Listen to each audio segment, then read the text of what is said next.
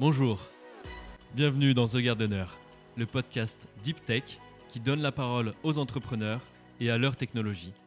Je suis Arthur Brochet, analyste chez Carotte Capital, fonds d'investissement early stage dans l'innovation. Bonjour à tous, aujourd'hui nous avons le plaisir d'accueillir Julien Payen, un des fondateurs de Lattice Médical, société qui met au point un dispositif d'implant pour faciliter la reconstruction mammaire post-cancer du sein. Bonjour Julien, merci d'avoir accepté notre invitation. Bonjour Arthur. Euh, avant de rentrer dans le vif de haute technologie, est-ce que peut-être tu peux nous présenter ton parcours? Oui, bien sûr, tout à fait. moi, je suis ingénieur hein, de formation. Euh, j'ai fait une école d'ingénieur euh, dans le Nord, dans le textile. C'est assez marrant le, parcours. Et euh, j'ai bossé dans un truc, enfin, j'ai fait ma thèse, mais dans un truc que tout le monde connaît maintenant, c'est des masques respiratoires. J'ai travaillé là-dedans pendant 5 ans. Et on a designé à l'époque le FFP2 que bah, pas mal de monde mettent maintenant sur le nez, malheureusement. Après ça, je suis rentré en tant que consultant dans une, dans une boîte qui, qui faisait du, du financement de l'innovation. J'ai fait ça pendant pas mal Et c'est ce qui m'a amené à rencontrer, en fait, euh, dans plein de projets différents, euh, mes futurs associés qui sont médecins et chirurgiens. Et après ça, on a monté Lattice. Et donc aujourd'hui, avec Lattice, vous adressez un problème qui est très important, celui du cancer du sein et, plus particulièrement du manque de, de possibilités de reconstruction mammaire post-opération. Est-ce que tu peux nous préciser euh, l'ampleur du problème ainsi que les techniques qui sont utilisées aujourd'hui pour traiter cette pathologie?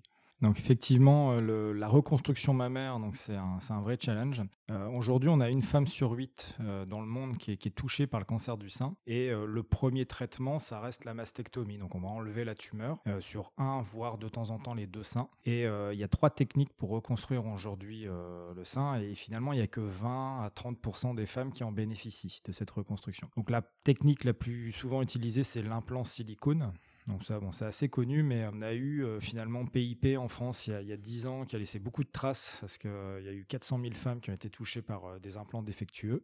Et depuis, on a développé, et surtout les plasticiens ont développé des techniques dites autologues. Donc on utilise les tissus des patients. Mais soit d'un côté, c'est très itératif, il faut plusieurs chirurgies pour avoir le volume restauré, ou alors c'est très très invasif, douloureux, même si ça donne des très beaux résultats à la fin. C'est un sacré parcours du combattant pour les, les patientes et les femmes. Vous, vous utilisez une, technique qui est complètement innovante. C'est l'implant Matisse. Concrètement, qu'est-ce que c'est et comment il fonctionne? Ce qu'on s'est dit au départ, c'est qu'il faut prendre les avantages en fait de, ce qui existe, parce que les techniques sont proposées, elles sont remboursées et euh, ça marche. Euh, il y a quand même des femmes qui bénéficient euh, des reconstructions.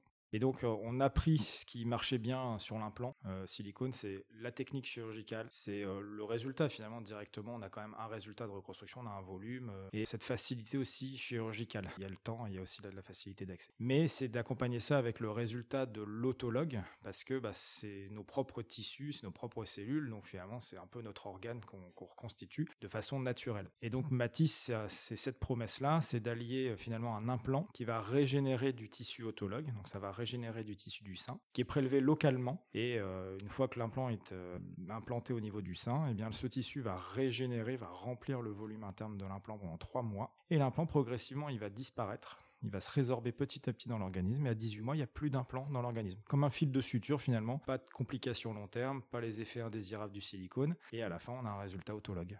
Et, concrètement, à quoi ça, ça peut ressembler, juste pour les auditeurs, parce que comme on n'a pas de, vision Donc le, dispositif, en fait, euh, contrairement à un implant silicone, il est vide. Donc il faut, imaginer, c'est à la forme d'un sein, mais euh, c'est vide à l'intérieur. C'est une structure un peu, un peu poreuse, euh, un petit peu spécifique, mais qui permet en fait d'initier de, la régénération des, cellules.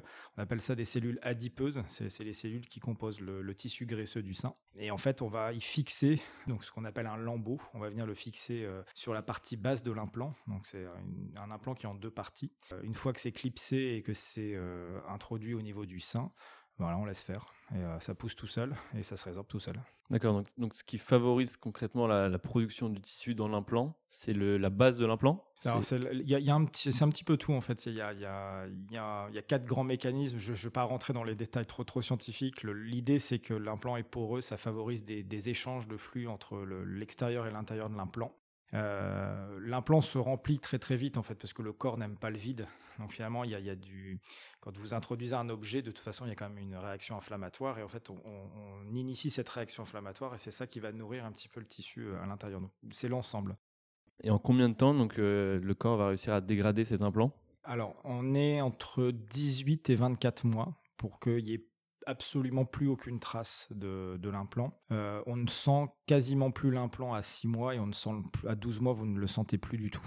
D'accord. Et, donc c'est aussi du coup euh, en, 12 à 24 mois que le sein se, se régénère? Alors ça va plus vite euh, parce que l'idée de l'implant c'est que ça protège en fait le, on a l'implant en deux parties. Donc il y a effectivement la partie basse qu'on appelle le scaffold la, partie qui ressemble au sein, donc on appelle le dôme, euh, lui en fait, il, évite au tissu d'être contraint mécaniquement par la peau, euh, ce qui empêcherait le tissu de, se régénérer. Donc en fait, on, crée cette, ossature finalement. En fait, en trois mois, enfin c'est ce qu'on constate sur nos essais euh, actuellement, c'est qu'en trois mois, le tissu se régénère. Donc, par contre, ça met beaucoup plus de temps pour absorber parce qu'il faut garantir le résultat. Très bien.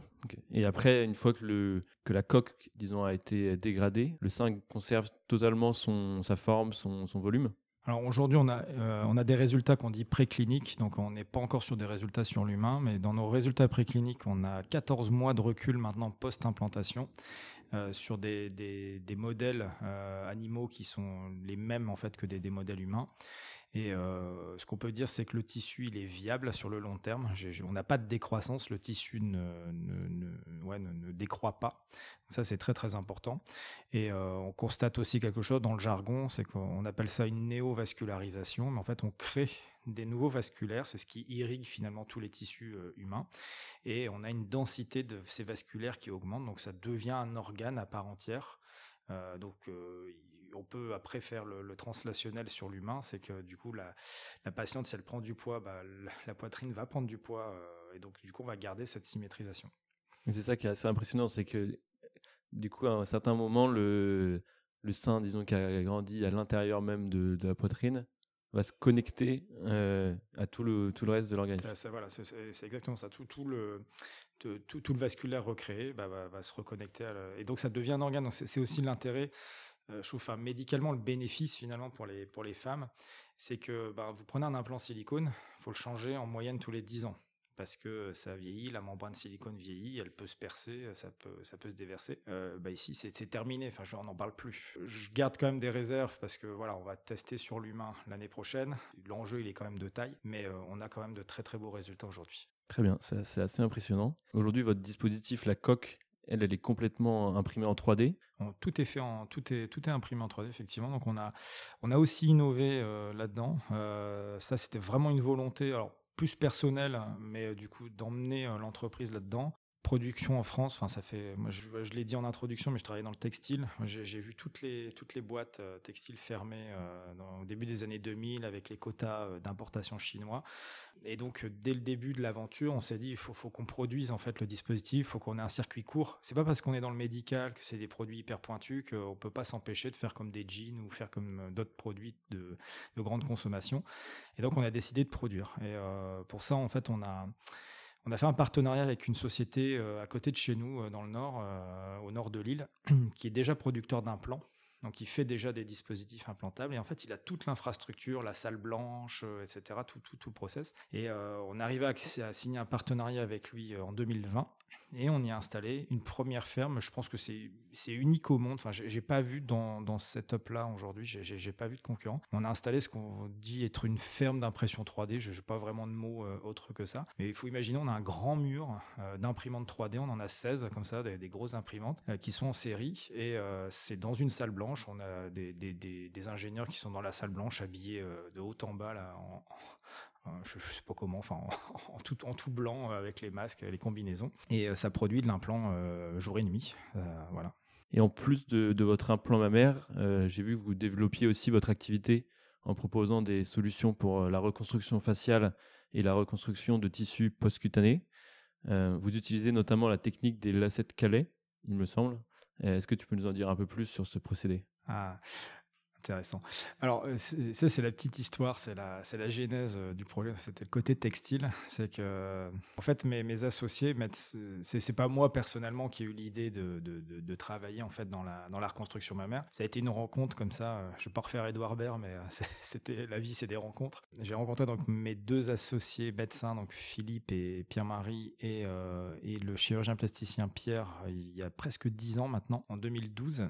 Et c'est eux qui m'avaient détaillé toute cette problématique de reconstruction mammaire. Et euh, ils avaient une idée, mais ils n'avaient pas la solution technique. Et donc, on a travaillé ensemble pendant 2-3 ans, euh, un peu en off. Hein. Moi, je faisais ça en off de mon boulot. Et euh, on a commencé à travailler sur de la dentelle de Calais. Donc, le lace, là, ce que, ce que, ce que tu as dit être le lace, c'est de la dentelle de Calais. Et en fait, on faisait, j'ai un ami qui avait une usine de dentelle de Calais. Et on, on mettait les cellules adipeuses, là, ces fameuses cellules, sur de la dentelle de Calais. Et ça donnait des résultats assez incroyables. Enfin, vraiment, mais personne n'avait jamais pensé à faire un truc comme ça, quoi. Prendre la dentelle qu'on met dans, la, dans, dans, dans les soutiens-gorge. C'est pour rappeler, la dentelle de Calais, c'est quelque chose qui est utilisé dans le textile. Euh, ouais, c'est ce qu'on a dans la corsetterie pour les soutiens-gorge. le parallèle était marrant. Reconstruction mammaire, soutien-gorge, c'était marrant, quoi. Mais euh, au-delà de ça, euh, ça, ça donnait des, des, résultats assez impressionnants. la problématique qu'on a avec ça, c'est que médicaliser de la dentelle, c'est une vieille industrie, c'est très polluant.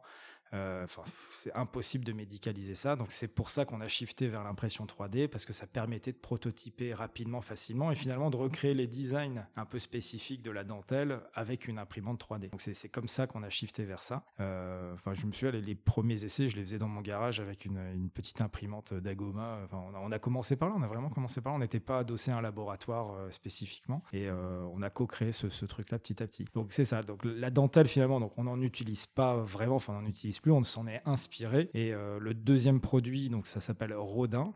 Donc euh, Matisse le premier, Rodin le deuxième, on reste dans les artistes. Et euh, c'est pour effectivement la peau, donc la, la, régénération de la peau et plus particulièrement la partie épaisse de la peau qu'on appelle l'hypoderme. Pour tous les patients qui auraient eu un traumatisme violent, euh, accident de voiture, donc vraiment euh, une grande perte de tissu, brûlure, donc brûlure troisième, quatrième degré, euh, plaie par balle, il y a des applications également militaires, donc c'est de réparer en fait cette, cette partie tout épaisse de la peau, donc toujours sur le même principe. J'ai mon scaffold, là, mon, ma matrice imprimée en 3D, j'injecte de la graisse à l'intérieur et ça, ça, ça, se recolonise. Voilà.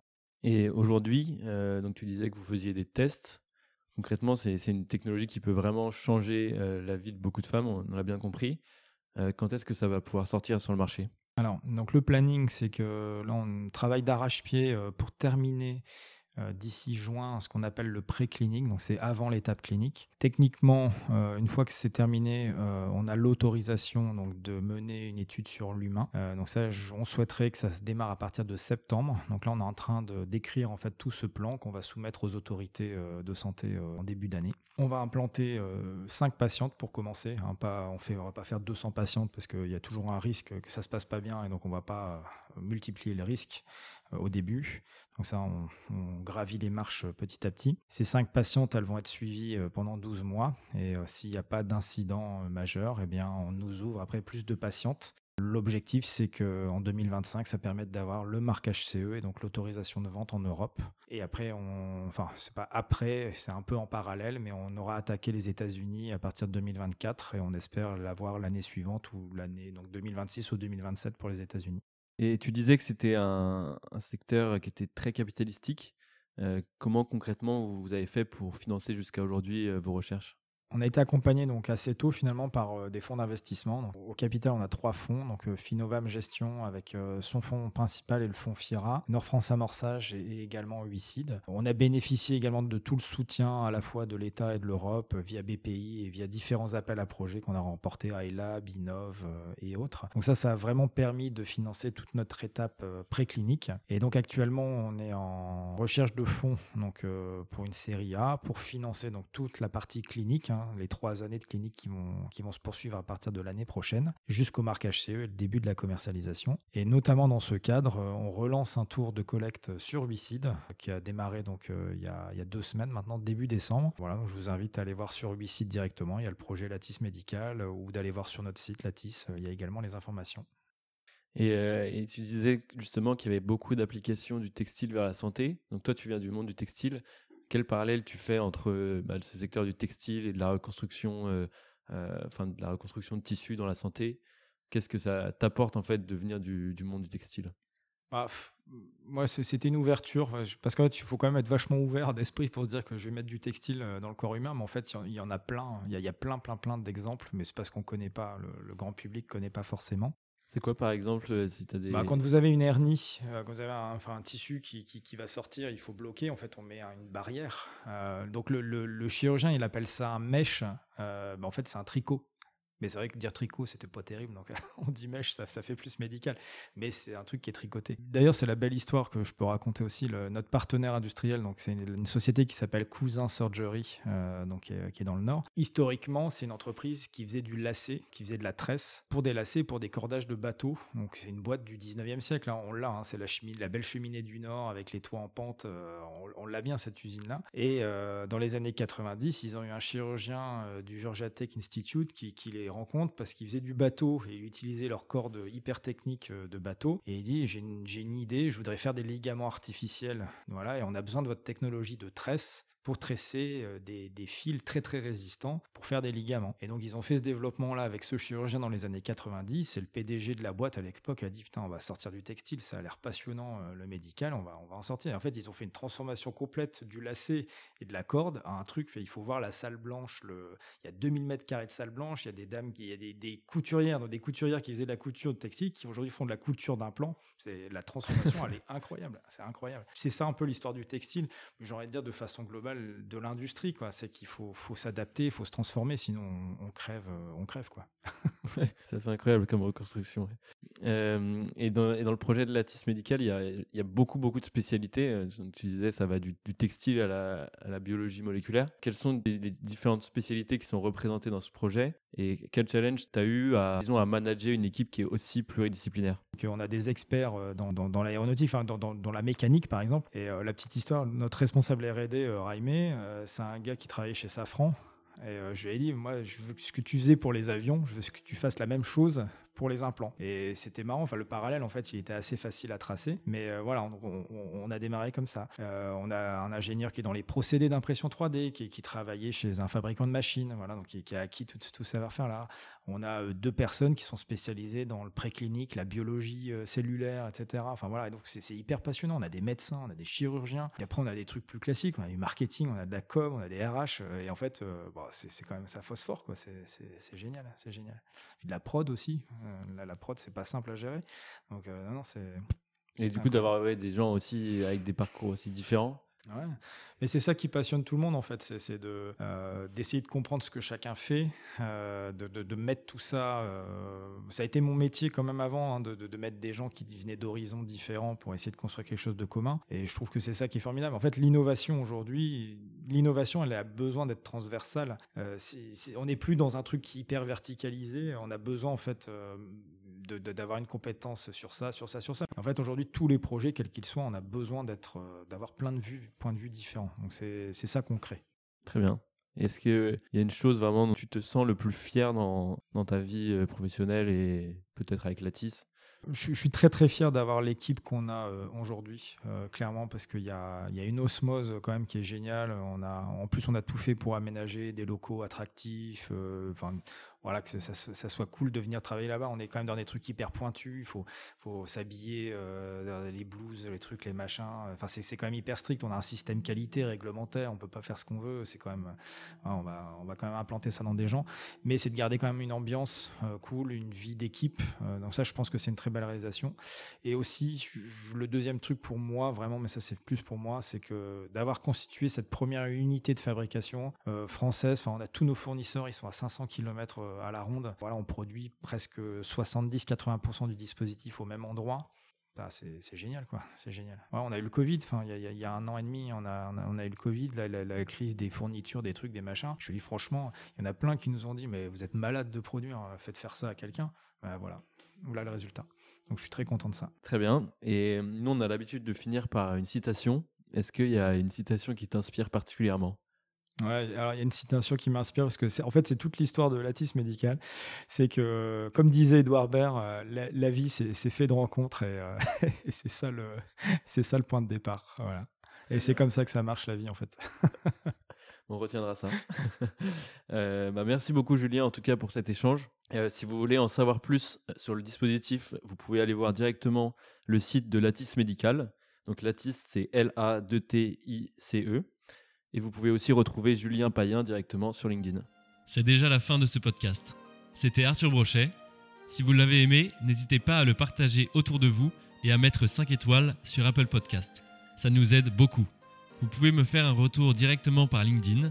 Et si vous êtes entrepreneur, vous pouvez aller sur notre site internet carotte.capital ou nous contacter par email à contact at carotte.capital. À bientôt!